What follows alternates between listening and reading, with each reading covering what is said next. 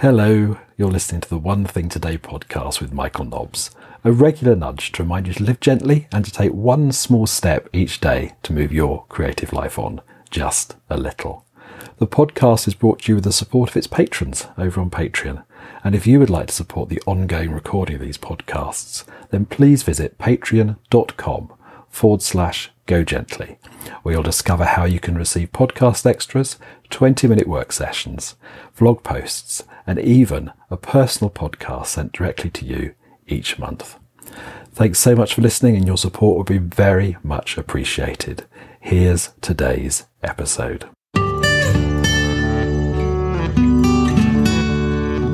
I'm just going to check to see if my bread has risen. It has. I wasn't sure that it would. Hello, I'm Michael Nobbs, and this is episode 1608 or 9. I've lost count already of the One Thing Today podcast. I'm making a very slow loaf of bread. I'm embracing the idea of small steps. I usually make my bread quite slowly. Um, I tend to think of it in, in three stages. So the mixing and the, the first kneading, letting it rise, uh, second kneading, and then putting it in the tin and letting it rise again, and then cooking it. Well, yesterday morning uh, I was feeling really tired, and I'd mixed the dry ingredients together, and I thought, oh, actually, well, that's enough for now. So I just left that to one side. And then a little bit later in the day, I added some more water and gave my bread the first kneading and put it on the heater to rise like I normally do. And realized that actually I was not really feeling up to um, kneading it again. So I went back to bed for a rest.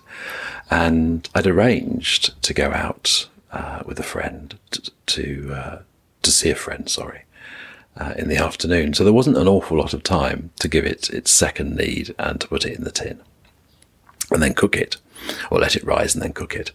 So actually, what I decided to do was just put um, the risen bread uh, with a tea towel over it in the bowl in the fridge, and I left it there while I went out. And I thought, well, perhaps I'll come back, and I'll, when I've been back from visiting my friend, I'll come back and um, give the bread its second knead, put it in the tin, let it rise, and then perhaps cook it. but I got home really tired, um, so I just left it as it was in the fridge overnight. This morning I woke up quite early, woke up uh, about five, and I came down and I did give, finally, give the bread its second kneading and I put it in the tin. It was really cold, obviously, because it had been the fr- in the fridge for, I don't know how long, more than 12 hours, uh, probably about 18 hours. Um, so I wasn't sure how it would be. It felt quite hard. It felt quite cold, but I kneaded it. I put it in the tin and I put it uh, on the heater uh, with a tea towel over it. And what time is it now? It's just 7 a.m. So it's been rising probably for best part of two hours, and it has risen. It look it looks much like it would if I just if I'd uh, not had the fridge involved at all. So I have some bread ready to go in the oven. So I'm going to put it in in a moment. I might just put the oven on and then it can just rise for a little bit longer while the oven's heating up and then then it can go in. I do remember reading um, long time ago that it's possible just to let bread rise in the fridge. It obviously just takes a lot longer.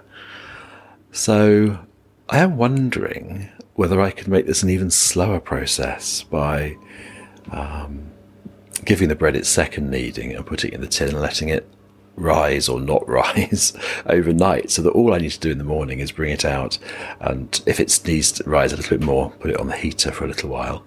Or um, if it's ready, just put it straight in the oven. Um, so I might experiment a little bit more with making this an even slower process, but actually, it's worked really well doing it this way. Um, I feel really pleased. We'll see what it's like, obviously, when it's when it's cooked. But uh, looking at it now, it looks no different than it would if I hadn't slowed the process down so much. So I suppose I've added an extra an extra slow step with just mixing the dry ingredients together, and and then leaving that until I felt ready to actually mix it together and knead it the first time round. So maybe uh, I can make even slower bread. We'll see.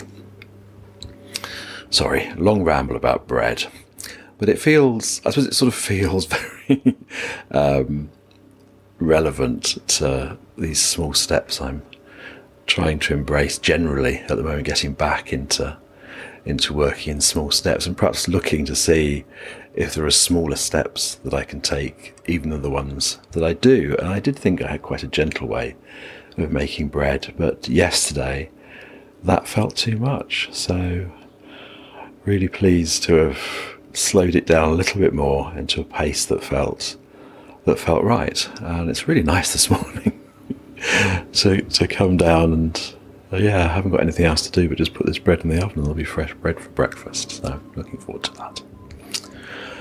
I can hear chickens complaining, so I shall go and uh, go and let them out in a moment. Maybe you'd like to come and join me to let the chickens out. I shall pause this for a moment and go and get some boots on, and then you can come out with me to see the chickens. I shall see you in a moment.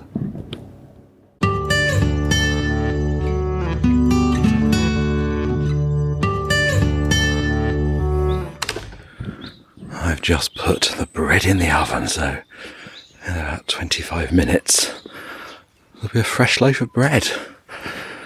And to see the chickens. Hello, girls. They're both waiting.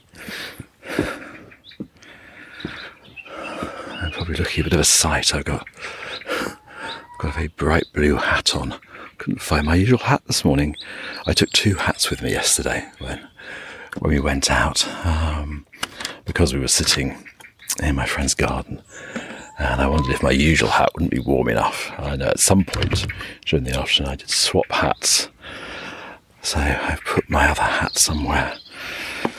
It's probably in my bag, but I thought I'd just put on the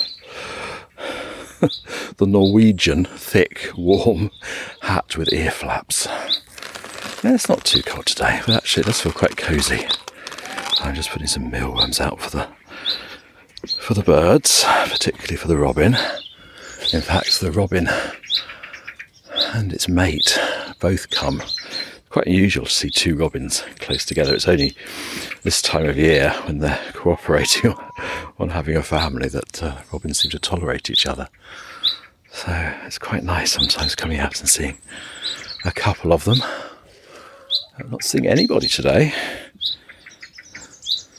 There's a blackbird hen that's around a lot as well at the moment. That's, I haven't seen her today either yet.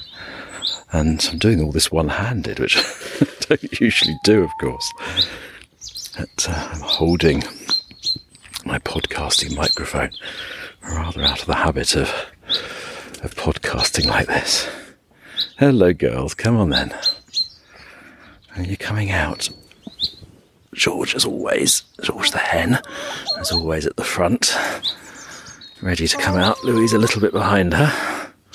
There they come. Normally, I would quickly sprinkle some mealworms down for them. I'll have to go and get a handful.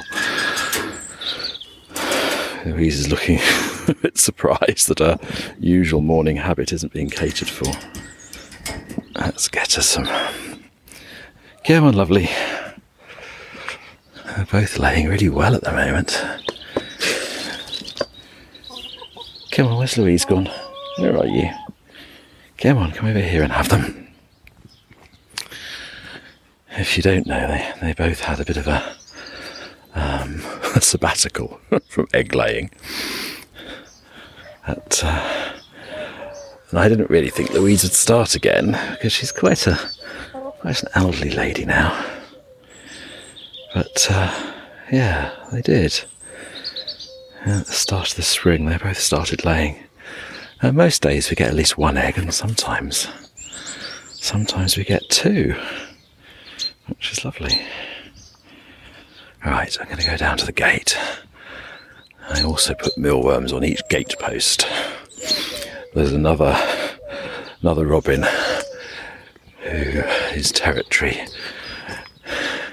includes the gate post but doesn't seem to include the garden. So I always make sure that uh, that she or he gets a few mealworms. Trying to hold the pot and the lid and the microphone. Uh, wait, oh, right, I'm just gonna put the pot down, make things a bit easier. Oh gosh. I'm just trying to think. I think it must be day five of my 50 days of small steps. Yesterday, well, I suppose, actually, I was going to say yesterday, I didn't consciously take any small steps. Well, that's not true. Of course, I did because I I made a start on making the loaf of bread. But I did know that yesterday was going to be quite a big day with a with a trip out in it. It's, it's actually the first time that I've been out socialising uh, in well more than two years. Um, the friend who gave us George the hen came here um, in July two years ago to bring George. Uh, I think that was the last time I, that uh, I socialised in the real world. Um, but yesterday was the first time I actually went anywhere to socialise in well over two years. I don't even know when I'd been out before that. I was going quite slowly even before the very first lockdown. So it was quite a big day yesterday.